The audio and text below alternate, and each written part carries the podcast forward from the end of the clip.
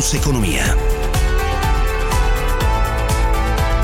di Sebastiano Barisoni.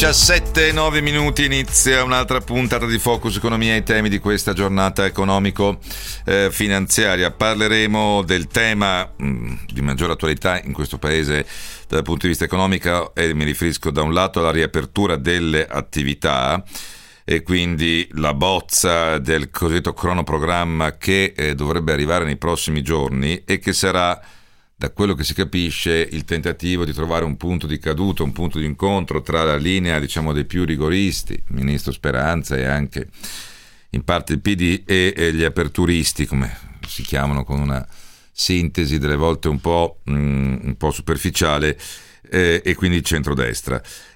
Anche le regioni hanno delle loro richieste, hanno definito le loro linee guida che oggi saranno sottoposte al governo e al CTS. Il tema è far ripartire le attività commerciali che in questo momento sono chiuse, nel senso che so benissimo, me lo state già scrivendo, che anche quelle aperte, negozi d'abbigliamento ma non solo, non stanno andando granché bene, però ce ne sono alcune che proprio sono chiuse, mi riferisco a bar, ristoranti, palestre, piscine, cinema, teatri e quant'altro.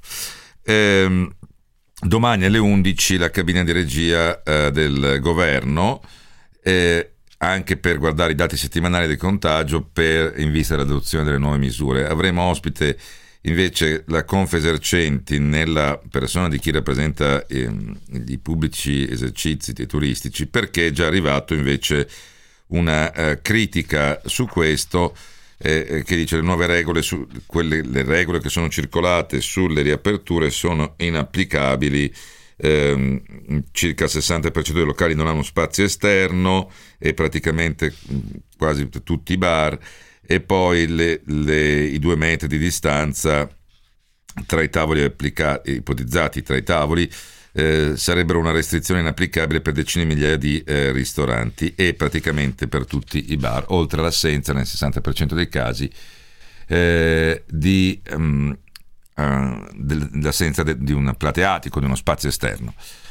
E questo è un tema. L'altro tema economico riguarda lo scostamento di bilancio e ne parleremo, perché lo scostamento di bilancio, appunto, come più volte ricordato, oggi il Consiglio dei Ministri ha approvato il documento di economia e finanza. Che cosa serve quello? Serve a definire il quadro, la cornice macroeconomica per l'anno corrente e sulla base di questa cornice, di queste previsioni, vedere l'impatto di uno scostamento di bilancio, cioè di deficit di altri 40 miliardi.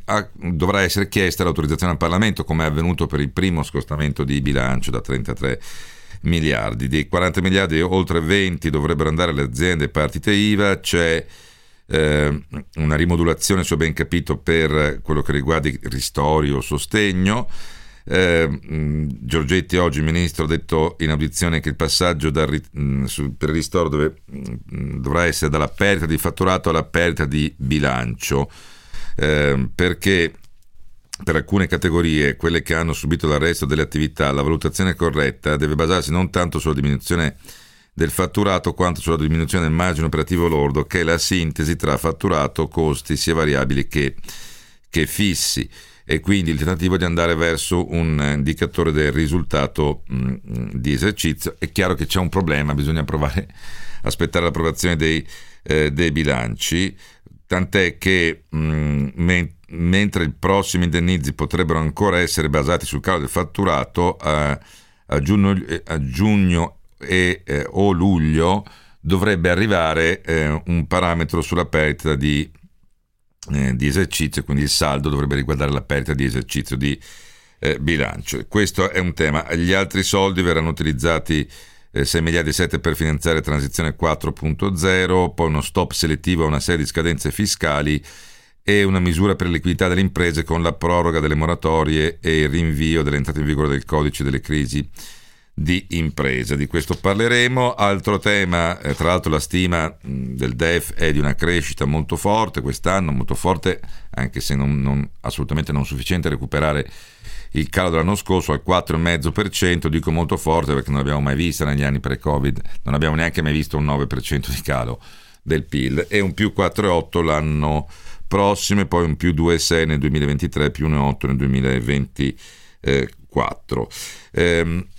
L'altro tema, dicevo, di questa puntata riguarderà, l'abbiamo solo accennato ieri, la Golden Power, cioè un cambio di passo nel governo Draghi per quello che riguarda la tutela delle imprese italiane.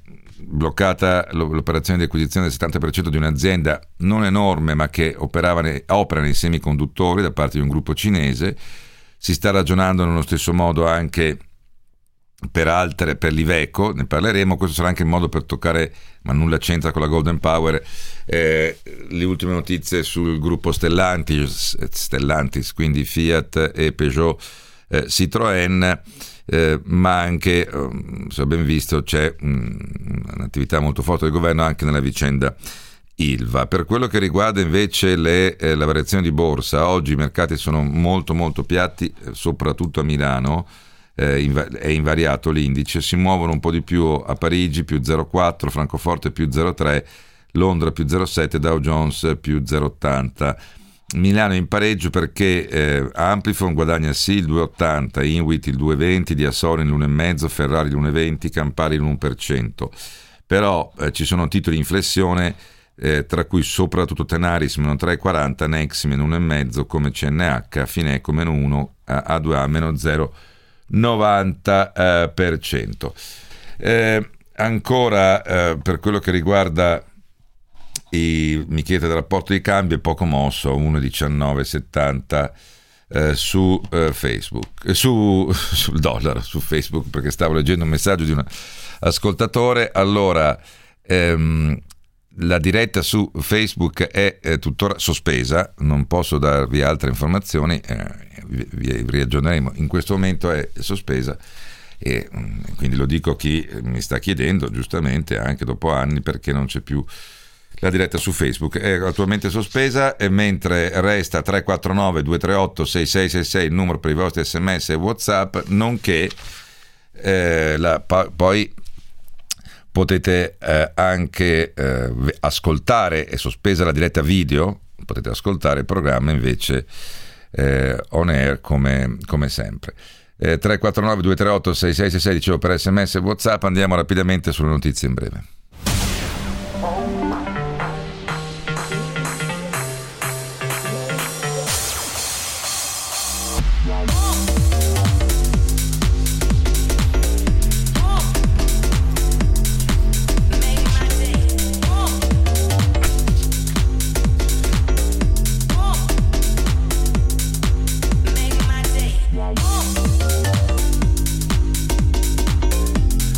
Partiamo dalle notizie di carattere internazionale. La produzione industriale americana è salita dell'1,4% però a marzo, ma il dato è nettamente inferiore alle attese che si attendeva un aumento del 2,5%. Bene invece le vendite al dettaglio, nel senso che è più 9,8%. Da questo punto di vista il dato degli Stati Uniti superiore alle attese degli analisti, anche di tanto, si scommetteva su un più 5,8%. Un altro buon dato degli Stati Uniti è quello delle richieste di sussidi sulla disoccupazione ai minimi dal marzo del 2020, importantissimo perché marzo 2020 vuol dire per gli Stati Uniti periodo pre-Covid.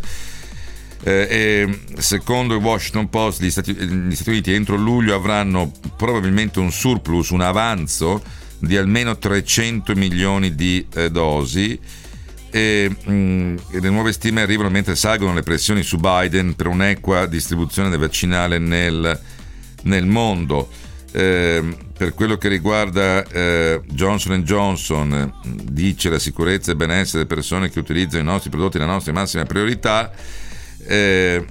Ci sono, vogliamo una diagnosi corretta, insomma continuiamo a credere nei profilo beneficio rischio positivo dei nostri vaccini. Sì, vabbè, non dico che sia la supercazzola, ma ci va un po' vicino. Mentre il dato più concreto è quello che arriva dalla Gran Bretagna e il Public Health England, che mostra come i vaccini anti-Covid, che nel Regno Unito riguardano già i 40 milioni di dosi, hanno salvato almeno 10.000 vite umane. Questo è l'effetto delle vaccinazioni su ricoveri e morti. Bruxelles invece, l'ha detto il commissario per il mercato interno Thierry Breton, parlando in audizione al Parlamento europeo, ha detto che il Green Pass, il certificato verde, che l'Europa sta procedendo velocemente sotto profilo tecnico e legislativo, e dal 1° giugno saremo pronti, e poi gli Stati membri potranno iniziare a editarlo e implementarlo per raggiungere a luglio la piena operatività. Il recovery plan, qui invece io lo dico molto chiaramente, sospendo il giudizio, si chiamava, se non ricordo male, Poché. Sospendo il giudizio perché sul recovery plan attendiamo il recovery plan. Non sto dicendo che ma il governo Draghi non stia lavorando, anzi è chiaro che ha avuto 2 mesi scarsi da questo punto di vista per riprendere in mano il recovery plan, non buttarlo via tutto, ma diciamo mettergli anche più contenuto, perché come ho detto più volte il recovery plan del governo Conte era arrivato tardi e molto molto generico. Poi sulla governance almeno lì è stata fatta chiarezza, la governance è tutta in capo al Ministero dell'Economia e Finanze, però vediamo di capire non solo i tempi ma anche quello che ci sarà dentro. In attesa di dare un giudizio, faccio notare che Portogallo, Spagna, Francia e Grecia sono i paesi più avanti nella preparazione dei piani di recovery e potrebbero essere i primi a presentare la versione definitiva già la prossima settimana. C'è un solo paese, l'Olanda, che non presenterà il suo piano in tempo per le scadenze previste, cioè fine aprile, perché il governo deve ancora formarsi. Poi ci sono 2 paesi come Polonia e Germania che sono ancora appesi alle procedure, le ratifiche parlamentari. Berlino attende anche il pronunciamento di Karlsruhe, della Karlsruhe, quindi potrebbero allungarsi i tempi. I ministri dell'economia faranno il punto con la commissione sulla preparazione dei piani domani durante l'Eurogruppo e l'Ecofin, e quindi da questo punto di vista avremo domani, immagino, anche maggiori dettagli sull'andamento del recovery plan italiano.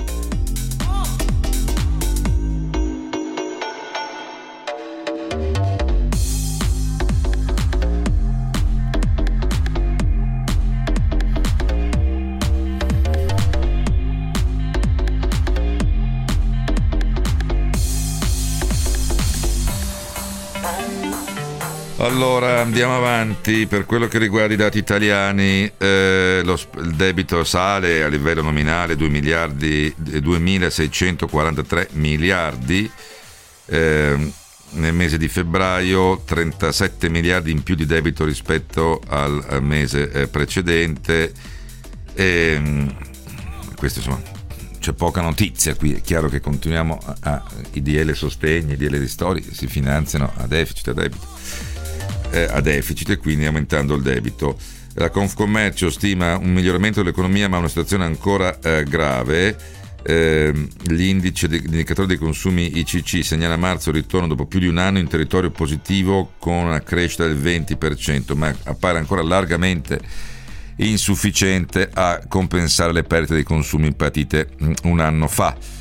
L'inflazione è leggermente in salita, ma attenzione a esultare, non è dovuta a un aumento dei consumi prorompente, anzi è dovuta all'aumento dei beni energetici, quindi inflazione importata. E quindi beni energetici non regolamentati. Per quello che riguarda però la frutta, la Coldiretti segnala che il clima pazzo, sapete che il gelo, le bufere di vento e il gelo hanno creato problemi, li hanno creati di disastrosi in Francia, addirittura in Francia dicono la peggior gelata degli ultimi decenni sulle produzioni vitivinicole, ma non solo, lì colpisce molto il vitivinicolo, da noi sono state colpite anche le produzioni di frutta soprattutto, e i prezzi sono aumentati del 3,6% come ricorda la Coldiretti.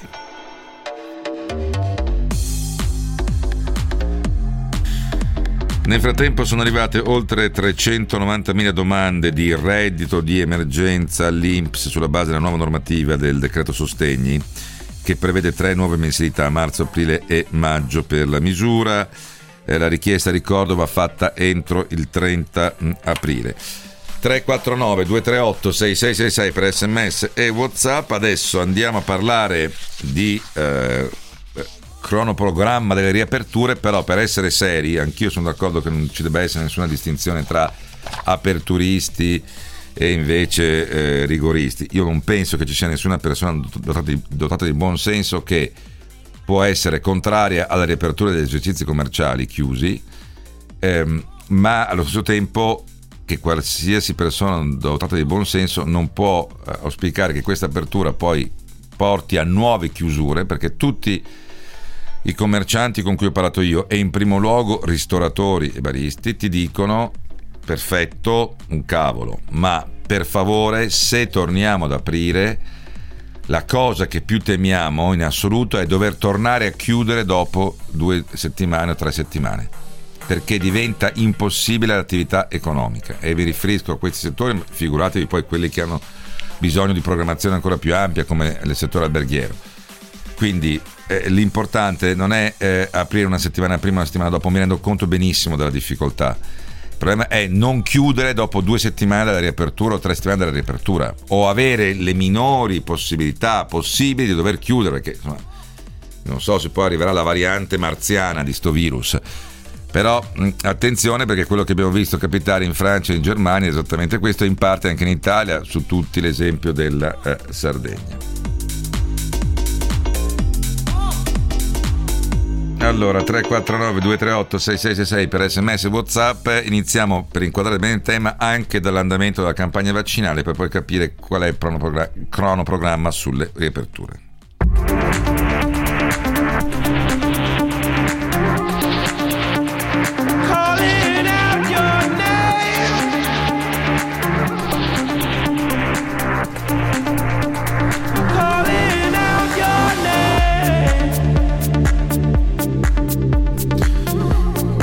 Quindi a Madrid sono tutti matti, mi scrive un ascoltatore. No, non sono matti, oddio, stanno un attimo attenti anche loro, ma non voglio tirare sfiga, gufare ai madrilegni. Faccio notare che però i dati spagnoli su decessi e terapie intensive sono un po' diversi dai nostri.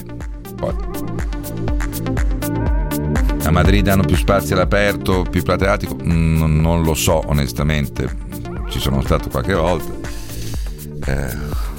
Un po' come Lucio Dalla a Berlino, ma insomma non so dirvi obiettivamente se tra Roma e Madrid, tra Bari e Madrid, Napoli e Madrid vi siano meno spazi di plateatico. Comunque fuori. Allora, 17 milioni di vaccini consegnati alle regioni, ne sono stati utilizzati quasi 14 milioni che portano l'utilizzo sopra l'80%, adesso vi darò anche il dato preciso. Poi per quello che riguarda invece vabbè, ci sono tutti i dati sull'AstraZeneca, l'AIFA, 4 decessi da trombosi al 22 marzo, ma comunque andiamo avanti con la campagna vaccinale, non voglio entrare nella parte farmacologica, diciamo così. Il generale Figliuolo ha detto: la macchina appunto, l'organizzazione c'è, la macchina è stata messa a punto e con le dosi in arrivo sono sicuro che porteremo a casa gli obiettivi e riusciremo a riaprire il paese. La questione Johnson & Johnson, dice sempre il commissario all'emergenza, si risolverà a breve. E il ministro Speranza ha detto: nel secondo trimestre arriveranno 50 milioni di dosi, questo è il secondo trimestre, di vaccini, e Pfizer anticiperà alcune milioni di dosi che per l'Italia significano circa 7 milioni. Prudenzialmente il commissario Figliuolo sta lavorando a 45 milioni di dosi entro giugno, quindi 5 milioni in meno rispetto a quello previsto, e questo ci mette nelle condizioni di completare la vaccinazione nelle fasce più a rischio. Finalmente ci sono le condizioni per raccogliere i primi concreti risultati del lavoro che svolgiamo da molti mesi tra mille difficoltà e dentro un'emergenza sanitaria senza precedenti, aggravata da varianti più pericolose e non prevedibili. Stiamo ai fatti, agli elementi che delineano la possibilità di una fase nuova.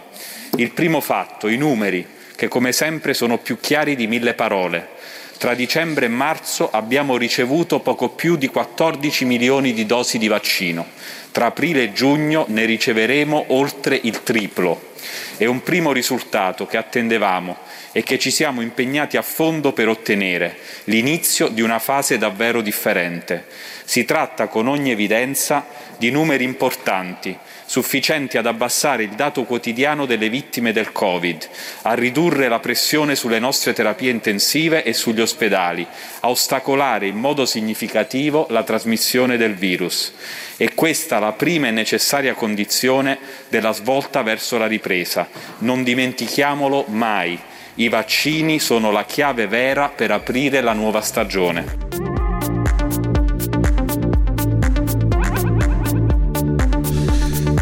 Allora, e poi Speranza ha riconosciuto che ci sono stati degli errori nelle negoziazioni europee, ma far da soli non sarebbe stato meglio, così il Ministro alla Salute. E poi è stato pubblicato il decreto firmato dal Ministero dello Sviluppo Economico, dal Ministro dello Sviluppo Economico Giancarlo Giorgetti, d'intesa con il Ministro del Lavoro Orlando, che riorganizza le funzioni, la composizione della struttura per le crisi di impresa. Questo fronte, diciamo, vaccini in senso della campagna. So benissimo che il dato complessivo, noi abbiamo al momento dato la prima dose, perché uso la prima dose perché in Gran Bretagna hanno fatto la stragrande maggioranza solo di quella, al 77% degli over 90, al 77,5% degli over 80, poi si scende al 30%, parlo di prima dose, dei 70-79, poi 15% dei 60-69, 14% dei 50-59 e via così a scendere, 11% dei 40-49. E quindi, diciamo, mediamente nella fase sopra gli 80 siamo al 77% delle prime dosi. Siamo indietro su 70-79 rispetto per esempio alla Francia, perché, l'ho detto, l'interpretazione delle regioni è resa possibile da un piano vaccinale scritto a suo tempo in maniera, scritto solo nelle prime pagine, cioè operatori sanitari RSA, poi non si capiva cosa sarebbe dovuto succedere, allora quello ha messo dentro gli avvocati, l'altro ha messo i magistrati, quello ha messo i docenti universitari, i rappresentanti delle categorie, è tutto. E qui abbiamo messo dosi in categorie che non sono prioritarie, perché solo il 18% di chi ha meno di 70 anni è annoverabile tra i morti, l'82% scusatemi, dei decessi riguarda le persone sopra i 70 anni. Ecco perché si dice, se tu intervieni su quello riduci la pressione ospedaliera. Le regioni. Allora, qui la cosa, l'Italia è lunga, ma non è lunga nel senso che i migliori sono a nord e i peggiori a sud. La Basilicata ha il 94% dei vaccinati sopra i 90 anni, la Toscana pure 93, Emilia 88, Trento 86, Marche 84, Umbria 84, Lombardia ha recuperato bene 82, Piemonte 82, Veneto 79. Poi si va in fondo, la Sicilia è al 50%. Ti chiedi com'è possibile che in Sicilia ancora un over 90enne su due non sia stato vaccinato neanche come prima dose. La Campania pure, perché De Luca, non voglio tornare sul De Luca, bravo a inventarsi, a buttare la palla, diciamo, in un altro campo. Intanto dovrebbe spiegare il governatore, il presidente De Luca, perché solo il 57% dei campani sopra i 90 anni sono stati vaccinati. E poi in fondo alla classifica anche Calabria 60%, Friuli 63%, Sardegna 64%, Liguria 66%. Chiudo con gli over 80 e qui le differenze aumentano ulteriormente tra regione e regioni. Il primo è il Veneto con l'88% degli over 80 ad aver ricevuto almeno una prima dose. Segue l'Emilia Romagna 86, la Lombardia 86, e sono contento, avendola molto criticata, che la Lombardia abbia recuperato in queste settimane, forse anche grazie al portale delle poste, ha recuperato posizioni, non tifo contro nessuno, tifo a favore del paese. Quindi Lombardia terza sugli over 80 a 86% ha avuto almeno la prima dose, Basilicata 84, Marche 82. Andiamo in fondo. In fondo troviamo la Sicilia, di nuovo, dove solo il 55% degli over 80 ha ricevuto la prima dose, la Calabria 61, la Liguria 66 e la Campania 68%. Questo per dire che poi c'è un problema di forniture vaccinali e c'è anche un problema di come stai organizzando la campagna vaccinale nella tua regionone. Ho visto un'accelerazione nelle vaccinazioni sopra i 70-79, che erano stati completamente dimenticati fino a 3 settimane fa. Poi uno ce la può prendere. Ho letto delle cose incredibili di un giornalista che, se non ricordo male, era entrato come esempio dei saltafila. Scrivere che il generale Figliuolo non è adeguato nella campagna vaccinale.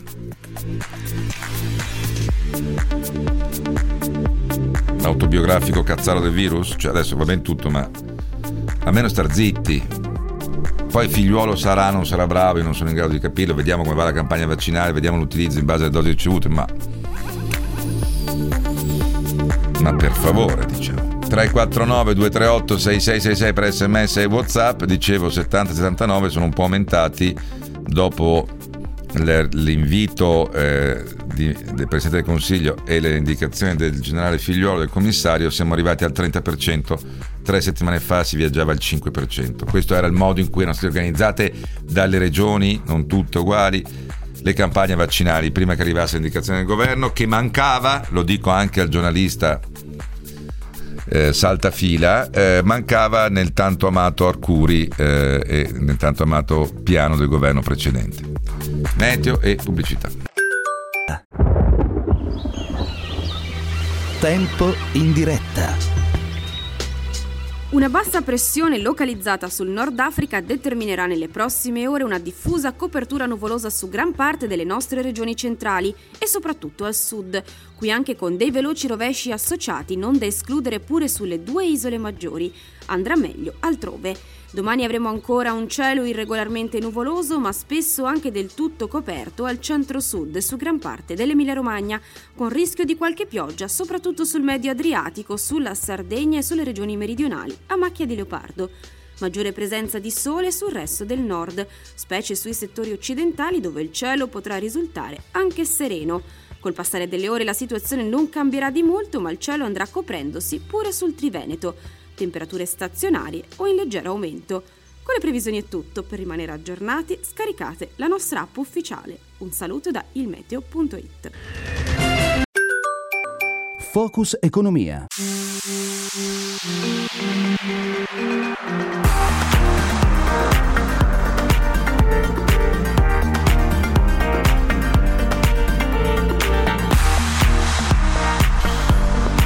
(17:40) Dunque, vedo ancora allora, vedo molti messaggi, alcuni di insulti. Va bene, qualcuno dice le ruga, da dire che la Lombardia è accelerata. Ma guardi, non mi ruga niente, sono solo che contento per 2 motivi. Primo, è la regione più popolosa d'Italia. Secondo, ci abito. Veda un po' lei, se sono contento, e c'è stata, l'abbiamo detto ieri, un'accelerazione nella campagna vaccinale over 80 e over 90 della regione Lombardia, ma lo si vede dalla classifica, i numeri appunto hanno la testa dura. Allora, ancora lei è servo schiavo di Draghi, ma tanto sono sempre servo schiavo di qualcuno, per quello che riguarda alcuni ascoltatori. Guardate, ad ora a me per esempio non è piaciuta l'operazione, diciamo, sulle cartelle esattoriali, quindi quella specie di condono. Ho capito che alcune erano inesigibili dallo Stato, però ha assunto i livelli di un condono, quindi non ho nessun problema a criticare le iniziative del governo Draghi quando non mi convincono. Sul recovery plan posso avere almeno, come tutti voi, il tempo di vedere quale sarà questo programma, questo piano, come si articolerà, se sarà, come mi auguro e spero, ben più dettagliato di quei temi molto generici che avevo visto nel recovery plan illustrato dal governo Conte.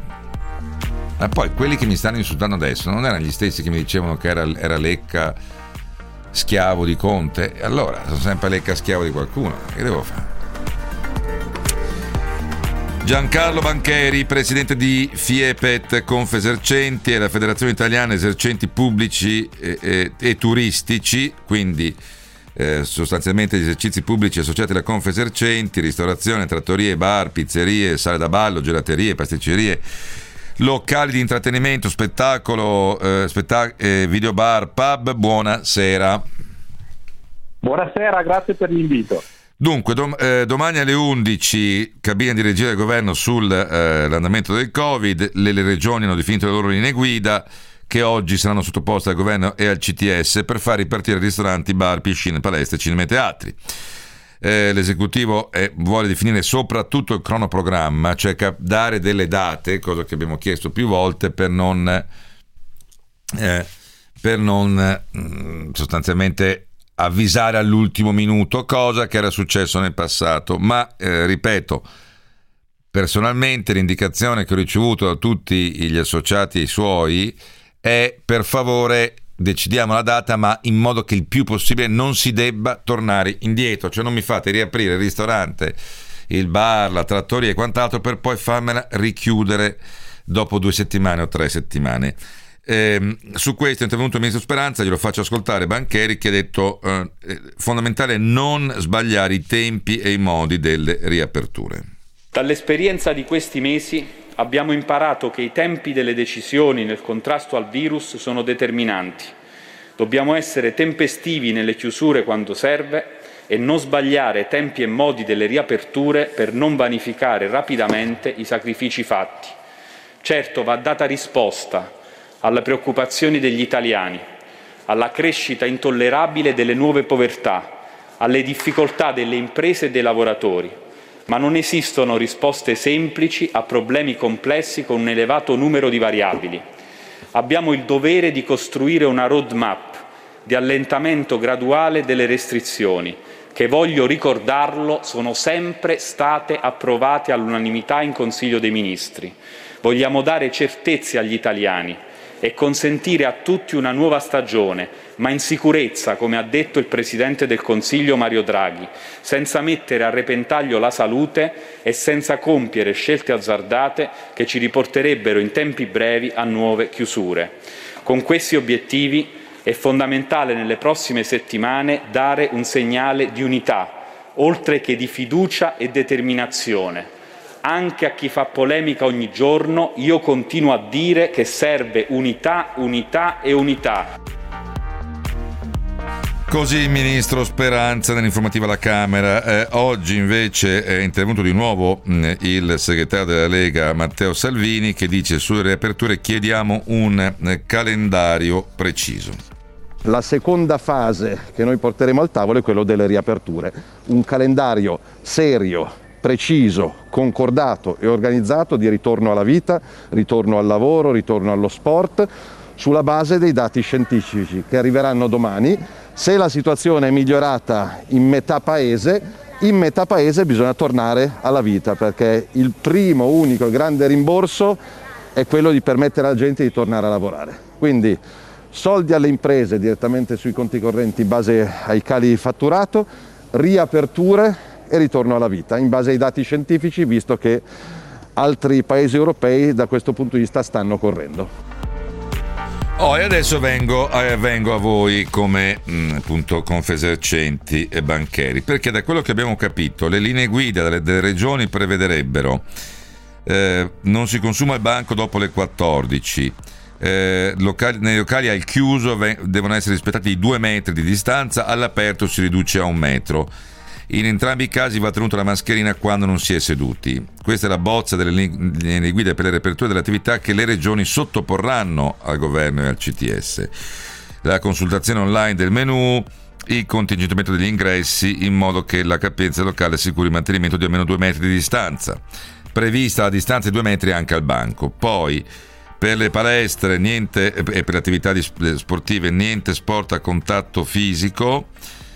Sì, la riapertura delle palestre, ma non sport a contatto fisico, regolamentare l'accesso agli attrezzi, delimitando le zone per garantire almeno 1 metro di distanza e 2 metri di distanza negli spogliatoi e nelle docce. Qualcuno avrà posto anche nessuna doccia dopo la palestra. Vabbè. sarà importante non incontrare nessuno appena uscito dalla palestra. Poi andiamo avanti, in cinema e teatri 2 metri di distanziamento, e queste sono gli elementi usciti. Voi avete detto però, con le nuove regole le riaperture sono inapplicabili, il 60% dei locali non ha uno spazio esterno e la regola dei 2 metri è inapplicabile per decine di migliaia di ristoranti, praticamente per tutti i bar. Bancheri, però le faccio una domanda molto semplice, ma come dicono in Lombardia, non è piuttosto che niente, non è meglio piuttosto? Ma guardi, io mi faccio fare una velocissima premessa. Noi siamo chiusi la sera dal 26 ottobre, quindi consecutivamente 6 mesi, e già abbiamo in essere un protocollo molto stringente che è partito da maggio dell'anno scorso, avendo già ridotto la capienza dei locali di circa il 30-40%. Se a questo passiamo dal metro ai 2 metri, vuol dire dimezzare ulteriormente la capienza. Noi abbiamo fatto delle prove in alcuni ristoranti nostri associati oggi, dai 30 posti attuali che sono già ridotti si passerebbe a 15. Io credo che bisogna aprire in sicurezza ma anche in economicità, perché altrimenti diventa difficile. E poi è anche un messaggio distorto, perché fino a ieri abbiamo detto che il metro era sufficiente. Oggi qual è l'evidenza scientifica che ci dice che il metro non è più sufficiente e ce ne vogliono 2? Beh, guarda, io non faccio il medico, da quello che ho capito tutti gli esperti hanno detto che con le varianti inglesi, che sono molto più contagiose, purtroppo l'abbiamo visto, un metro non basta più, cioè non penso che ci sia un accanimento nei vostri confronti e improvvisamente si siano inventati 2 metri, no? Ma guardi, io dico solo che i protocolli attuali sono già molto stringenti. E poi anche lì vediamo magari di applicare questi 2 metri magari quando si è in condizioni particolari, non in condizioni normali. Se noi siamo in condizioni di zona gialla piuttosto che zona bianca, perché dobbiamo applicare i 2 metri? Allora io mi dico, cerchiamo una continuità di lavoro. Possiamo dire in zona rossa continuiamo a lavorare con i 2 metri, ma in zona gialla e in zona bianca lasciateci lavorare col metro come abbiamo sempre fatto, anche perché la variante inglese c'è ormai da tanti mesi, non è uscita oggi, non credo che sia uscita oggi. Però mi scusi, ipotizzo... 2 settimane fa era sufficiente il metro anche la sera, adesso invece passiamo a 2. Perché? No, ipotizzo, da quello che ho capito, siccome non c'è in questo momento la previsione di diventare zona bianca, è già tanto se... Iniziamo, vista la bozza anche delle regioni che dicono dopo le 14 non si pranza. Adesso, se ho ben capito la linea delle regioni, in questo caso non del governo, dico delle regioni perché sappiamo che le regioni spesso sono state anche più in pressing per le riaperture, quindi non dovrebbero essere, diciamo, un nemico le regioni delle riaperture. Però sono loro che dicono dopo le 14 stop le consumazioni al banco. Ma le chiedo, io non sto immaginando che questa sia il definitivo, però torno alla domanda, magari la risposta me la ridà dopo il traffico. Se deve essere un punto di partenza prudenziale, perché ritengo che la cosa peggiore sia dover tornare di nuovo a chiudere tutto, altro che 2 metri o 1 metro se sei seduto fuori, magari può essere un punto di partenza. Se poi si vede che così si gestisce, da giallo diventi bianco, allora puoi aprire anche la sera. Cioè non immagino che questo sia il definitivo. E allora uno può dire, vabbè, iniziamo, è chiaro che è pesante avere 2 metri, è chiaro che per i ristoranti e i bar di piccole dimensioni diventa un casino, è chiaro che non tutti hanno il plateatico, ma almeno, diciamo, iniziare con un punto di partenza graduale senza tornare indietro. Non potrebbe essere questa l'elemento di speranza? La risposta dopo il traffico. Focus Economia.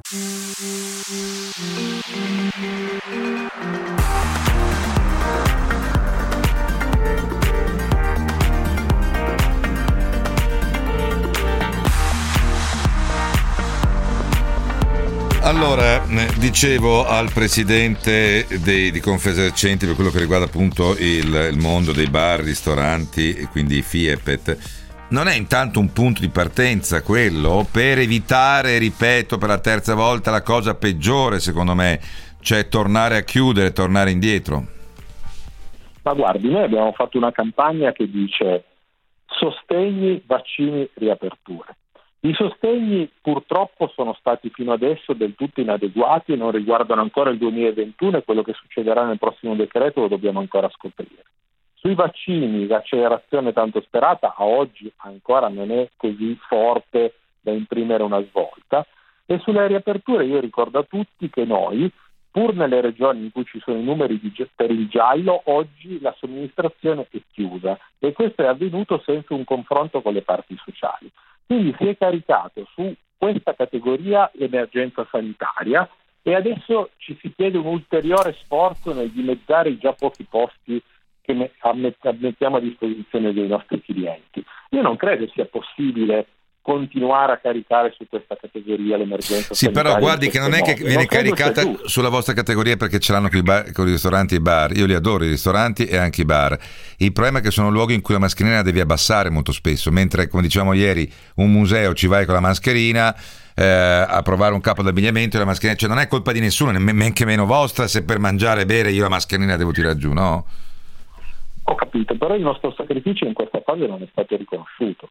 Perché noi sul 2021, ripeto, noi sono 6 mesi di fila che siamo chiusi la sera e nessuno ha riconosciuto il nostro sacrificio, non c'è un aiuto aggiuntivo per questa categoria, non c'è una misura in più, a oggi non c'è nulla sul 2021, questo è giusto ricordarlo, perché noi siamo 300.000 imprese e 1.200.000 lavoratori. Molti su questo sono d'accordo con lei, che adesso ne parleremo dopo il GR24 con Dino Pesole, che nella parte su cui sta lavorando il decreto, il nuovo scostamento di bilancio, ci debba essere anche un maggiore attenzione ad alcune categorie che restano chiuse, che avranno comunque limitazioni molto più forti per il tipo di esercizio. Io sono d'accordo con lei, la riavremo ospite, perché poi voglio vedere appunto il cronoprogramma e i limiti, il punto di caduta anche delle proposte delle regioni e quello che deciderà il governo. Grazie al presidente di Fiepet Confesercenti Giancarlo Bancheri. Vado sul GR24 e poi appunto parliamo anche del DL, del nuovo scostamento di bilancio. Focus Economia.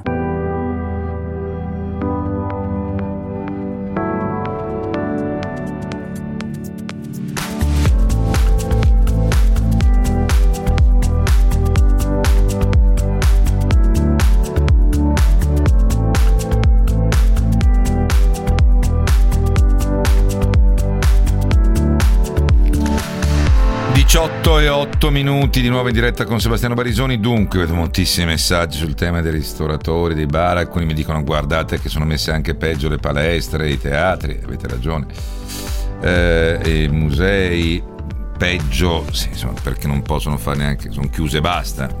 Mi rendo conto che poi le consegne a domicilio rappresentano dal 10 al 20%, quando va bene, del fatturato di un ristorante, e non abbiamo stime sui bar invece. Altri dicono che bisogna essere molto fermi sui controlli e poi va bene, qualcuno dice attenzione che i dati non sono ancora, ma infatti stiamo ragionando sul cronoprogramma, e poi molti parlano dei ristori. Intanto vi do i dati, perché sono arrivati a GR appena concluso. Ieri si sono registrati 16.974 positivi e 380 vittime. In calo le vittime, che ieri erano state 470, il leggermente positivi, però bisogna vedere quant'è il numero di tamponi effettuati.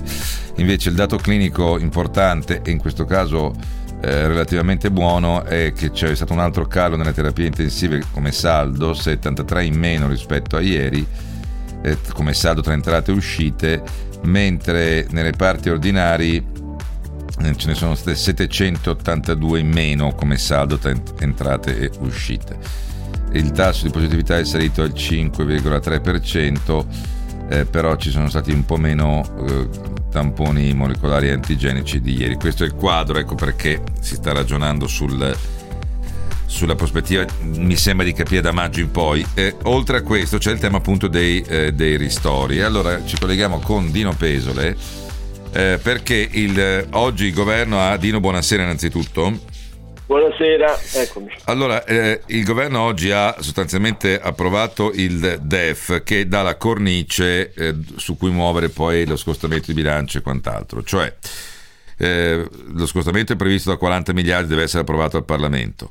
Adesso veniamo al dettaglio. Il DEF oggi approvato vede sostanzialmente un rapporto debito-PIL al livello più alto da 100 anni, 159-160% nel 2021, la crescita al 4,1%, quella programmata al 4,5%, il deficit sarà sotto il 3% solo dal 2025, il Palazzo Chigi fa notare che comunque il 4,5% quest'anno e il 4,8% di crescita l'anno prossimo sono tassi mai sperimentati negli ultimi anni, aggiungo anche il meno 9 quasi, meno 8,9 dell'anno scorso era mai sperimentato negli ultimi anni. A cosa serviranno i soldi, i 40 miliardi in più, partendo proprio dai 20 che dovrebbero andare a aziende e partite IVA? Ho capito bene o per ora si utilizzerà ancora lo stesso metodo del DL Sostegni per poi arrivare a giugno-luglio invece con, come diceva Giorgetti, la riduzione del margine operativo lordo, non solo sul fatturato?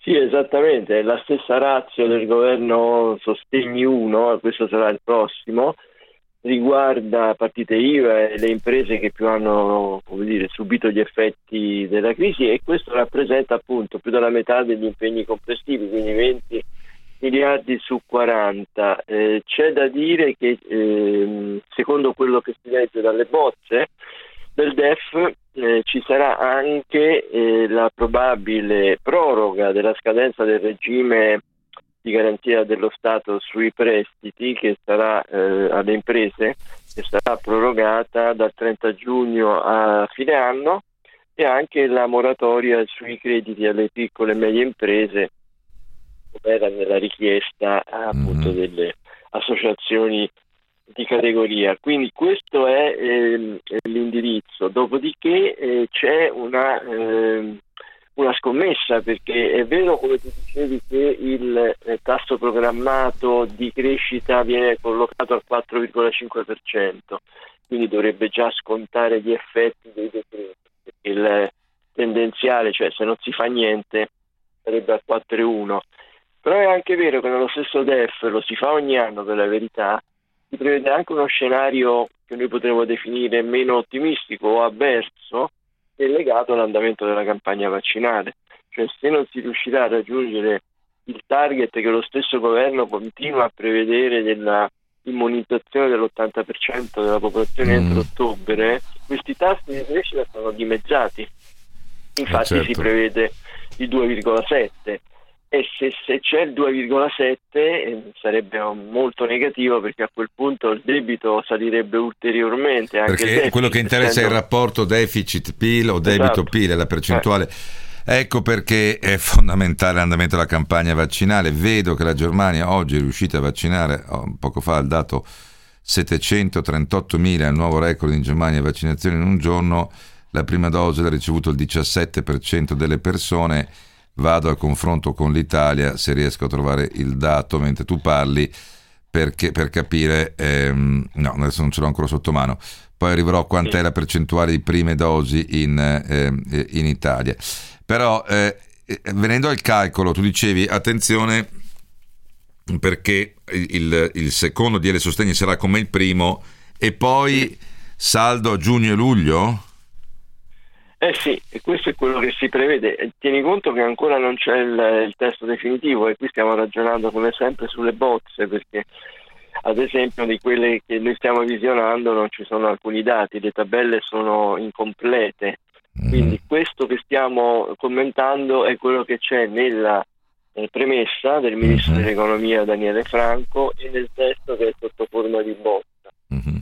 Peraltro occorre precisare che lo scostamento non è di 40 miliardi, cioè quello che il governo si appresta a chiedere al Parlamento è formalmente di 40 miliardi, ma che in realtà poi si raggiunge la quota di ben 70 miliardi, perché nella richiesta che c'è nel DEF compaiono anche 30 miliardi che sono ovviamente spalmati in più anni, quindi non nell'immediato, sono una sorta di prenotazione di risorse per quegli investimenti che non potranno essere inseriti nel piano nazionale di ripresa e resilienza che il governo presenterà tra breve. Quindi c'è un'ulteriore richiesta di indebitamento. Allora, per carità, nulla di drammatico, se non fosse che prima o dopo, vedo che il ministro Franco si augura che questo scostamento sia l'ultimo, almeno questa entità, però effettivamente con un debito al 160% del PIL bisogna che prima o dopo... Sì, no, questo devo sapere, perché se ben capisco, questi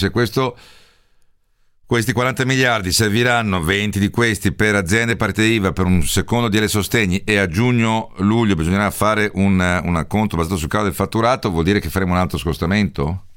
Appunto, ed è molto probabile che questo sia, magari sarà inferiore, potremmo immaginarlo attorno ai 20 miliardi, però già con questo scostamento noi siamo a un deficit che sta quasi al 12% del PIL. Faccio presente che a settembre sarà previsto il 7%. Senti, su questo invece, per chiudere, Dino, c'è l'ipotesi di concentrarsi, non parlo adesso perché adesso insomma, ma quello di giugno-luglio solo su alcune categorie, o si andrà sempre sul margine operativo lordo? Voglio dire, noi sappiamo che adesso la buona parte d'Italia in arancione, per esempio i negozi di abbigliamento dovranno essere ristorati o sostenuti per le chiusure delle settimane scorse, però immaginiamo che magari a maggio, ci auguriamo, anche non siano più chiusi, cioè si andrà, allora, siccome prima lo chiedeva Confesercenti, almeno dedicate alle categorie che sono rimaste chiuse più a lungo, la sera da 6 mesi, ristoranti, bar, le palestre, aggiungo io e quant'altro, oppure si guarderanno tutte le categorie col margine operativo? No, io penso che si andranno, di questo non c'è certezza al momento perché non lo prevede, non lo scrive il governo, comunque da occhio si potrebbe immaginare che in concomitanza con l'apertura, con le riaperture che comunque alcune ci saranno a maggio, possa immaginare un nuovo intervento che sia però più selettivo, e quindi concentrato su alcune delle attività produttive che maggiormente ha bisogno di ulteriori sostegni. Certo. Tengo a osservare che qui questo paese non riparte se non parte il turismo, quindi no, ma poi c'è una differenza oggettiva tra, lo dico con massimo rispetto per i negozianti di scarpe, abbigliamento, con ferramenta e quant'altro, un conto è essere aperto pur con il contingentamento delle persone che possono entrare, altra cosa è anche se ci saranno le riaperture, come abbiamo capito saranno per gli esercizi bar, ristoranti parziali, per esempio se tu ancora non potrai aprire la sera, se ci sarà tutta una limitazione, quindi voglio dire, lì non puoi immaginare, e poi mancheranno, come dici tu, i turisti, speriamo il meno possibile, ma sicuramente insomma è chiaro che lì dovrai intervenire specificatamente su quelle categorie, non puoi trattare un negozio d'abbigliamento in un quartiere che comunque sì è contingente agli ingressi ma apre in orario regolare come un bar o un ristorante che per esempio non può servire la cena, non può servire bevande in orari in cui magari faceva la maggior parte del fatturato, perché non tutti i bar sono uguali, sono quelli che lavorano molto la mattina e quelli che lavoravano molto la sera. Dino, quando avremo, per concludere, maggiori indicazioni, maggiori certezze sul... Allora, il testo definitivo al momento ancora non c'è, ma immaginiamo tutti che si possa già avere domani. Ci sono delle indicazioni per ora abbastanza vicine a quello che poi sarà la versione definitiva, però appunto mancano dei dettagli. Faccio un esempio, manca ancora il dato sulla pressione fiscale che non è proprio secondario, ci sono però gli indicatori generali macroeconomici. Il problema di fondo è che ancora una volta però si pone il problema che se questi interventi saranno in prevalenza interventi di ristori, sì, qui stiamo parlando della metà che dovrebbe andare al sostegno dell'economia, tanto che il governo stima uno 0,3 in più rispetto al PIL dall'effetto di queste nuove misure, e non riusciamo, come dire, a sostenere la ripresa per quanto si dovrebbe. Io immagino e spero e auspico che se ci sarà un nuovo intervento sarà tutto dedicato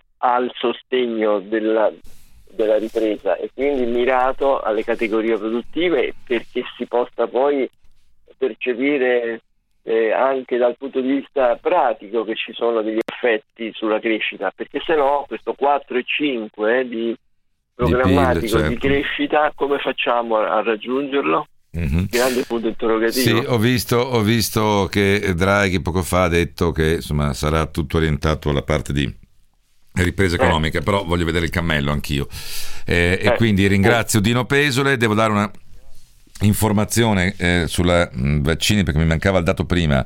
Allora, Italia e Germania in questo momento sono identiche come numero di somministrazioni in prima e seconda dose rispetto alla popolazione, 23% e se tu fai il totale tra prima e seconda dosi, sono 13-14 milioni di vaccini in Italia, la Germania è 22,97% in base alla popolazione tra prima e seconda dose, un po' più indietro la Francia 22,5%, l'Olanda 22%, prima di noi c'è la Spagna che è al 24,46%. Dovevo dare questa informazione perché riguardava appunto l'andamento della campagna vaccinale italiana dopo il dato tedesco. Vado adesso sul traffico. Per la precisione noi abbiamo fatto il 16,40% di prime dosi e il 6,94% rispetto alla popolazione di seconde dosi.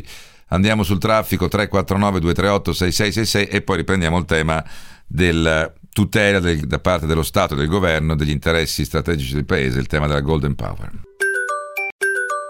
Focus Economia.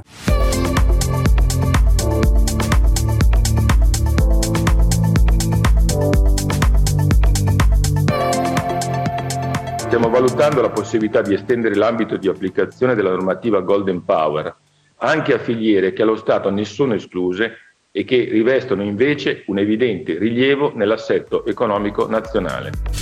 Così il ministro Giorgetti l'8 aprile, stiamo valutando la Golden Power per le filiere escluse. Cosa vuol dire Golden Power? Vuol dire che lo Stato esercita il suo diritto di tutela di settori strategici che ripetevamo ieri, di solito erano energia, aerospazio, difesa, anche telecomunicazioni, ma anche per le filiere ora escluse. Ne sa qualcosa la LPE di Baranzate, lo raccontavamo ieri, perché Draghi ha impedito la vendita del 70% alla cinese Shenzhen Invenland. Loro producono semiconduttori, sono reattori epitassiali utilizzati per i semiconduttori, ma il pesce grosso in questo momento si chiama Iveco, perché non è un mistero che il gruppo Exor vorrebbe vendere, quindi Elkann vorrebbe vendere ai cinesi di FAV. Di nuovo Paolo Bricco, buonasera Paolo.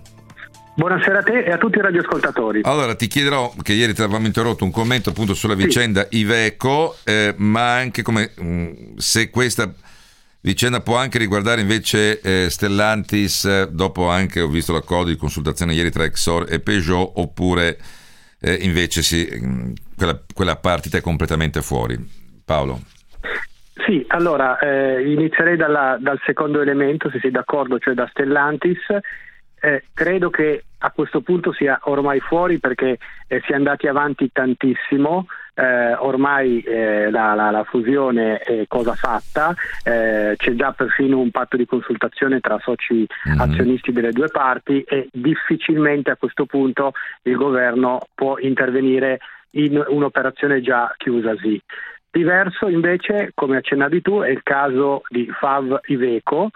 Ricordiamo ai radioascoltatori che qualche mese fa FAV ha fatto un'offerta a Iveco per un ramo di azienda, in particolare per i tir e i veicoli leggeri. Ricordiamolo, sono 2 stabilimenti in Italia e 2 stabilimenti in Spagna, se non sbaglio. A quanto si è saputo in maniera ufficiosa, l'offerta era intorno ai 3 miliardi di euro. Gli Elkann hanno detto che il prezzo era troppo basso e a questo punto stanno andando avanti le consultazioni tra le due controparti. Molto interessante appunto è la questione che tu poni, cioè se questa tendenza annunciata da Giorgetti ad ampliare il Golden Power, ricordiamo che dentro al governo Draghi c'è un asse, chiamiamolo statalizzante, molto forte, fatto da Giorgetti, Orlando e da Giovannini. Questi sono i 3 titolari di dicasteri strategici che più spingono verso un ampliamento del Golden Power e quindi bisognerà vedere che cosa succederà su Iveco. Certo il tema è fondamentale e importante perché nel momento in cui si decide di ampliare la Golden Power, a questo punto tutto può diventare Golden Power, dalle infrastrutture. Sì, questo è un po' il timore. Cioè, io più che statalizzante, io sono un nazionalista, nel senso che voglio difendere la produzione italiana, però altra cosa è diventare protezionista, se c'è un investimento estero. Ecco. Voglio dire che tu valuti, adesso non possiamo bloccare, sennò poi non ci lamentiamo più che non arrivano gli investimenti stranieri. Allora capisco benissimo sì. Cioè forse andrebbe fatto, per concludere, una lista ampliata, per carità, se vuole, dei settori, perché finché dicevi energia, telecomunicazioni sensibili, aerospazio, difesa, ci arrivavo anche da solo. Va benissimo i semiconduttori, sull'Iveco inizia a esserci, perché hai timori sull'occupazione, immagino. Però adesso non può diventare qualunque cosa, no? Esatto. E se posso introdurre io un elemento sempre di equilibrio critico su questa questione, questa tendenza ad allargare, ricordiamo che il caso specifico FAV è lo stesso grande operatore cinese che ha già annunciato un investimento nella Motor Valley dell'Emilia-Romagna da 2 miliardi di euro per fare tutta la parte soft più ad alte competenze, ad alto valore aggiunto per auto di lusso elettriche. Quindi in questo caso specifico non ci siamo davanti a un operatore puramente speculativo che ha deciso di venire a fare peggio ancora che compra per buttare fuori dal mercato un concorrente, per buttare fuori dal mercato. È un operatore che negli ultimi mesi ha fatto un'offerta per ora respinta al mittente per Iveco e contestualmente ha presentato un grande progetto da 2 miliardi di euro. No, ma io penso che la soluzione sia tutelare gli interessi italiani, ci mancherebbe, e però se c'è da ampliare la lista, appunto ampliare la lista di quello che è interesse strategico del paese, sistemico del paese, però attenzione a non estendere a tutto, perché sennò torniamo, diciamo, indietro dei 30 anni. Non svendere, ma non estendere. Con questo slogan chiudo questa puntata. Ringrazio Paolo Bricco. Noi ci sentiamo domani, dove torna anche la poco invidiabile classifica. Qualcuno mi ha già scritto se qualcuno ha già capito cosa finirà in classifica. L'appuntamento è a domani.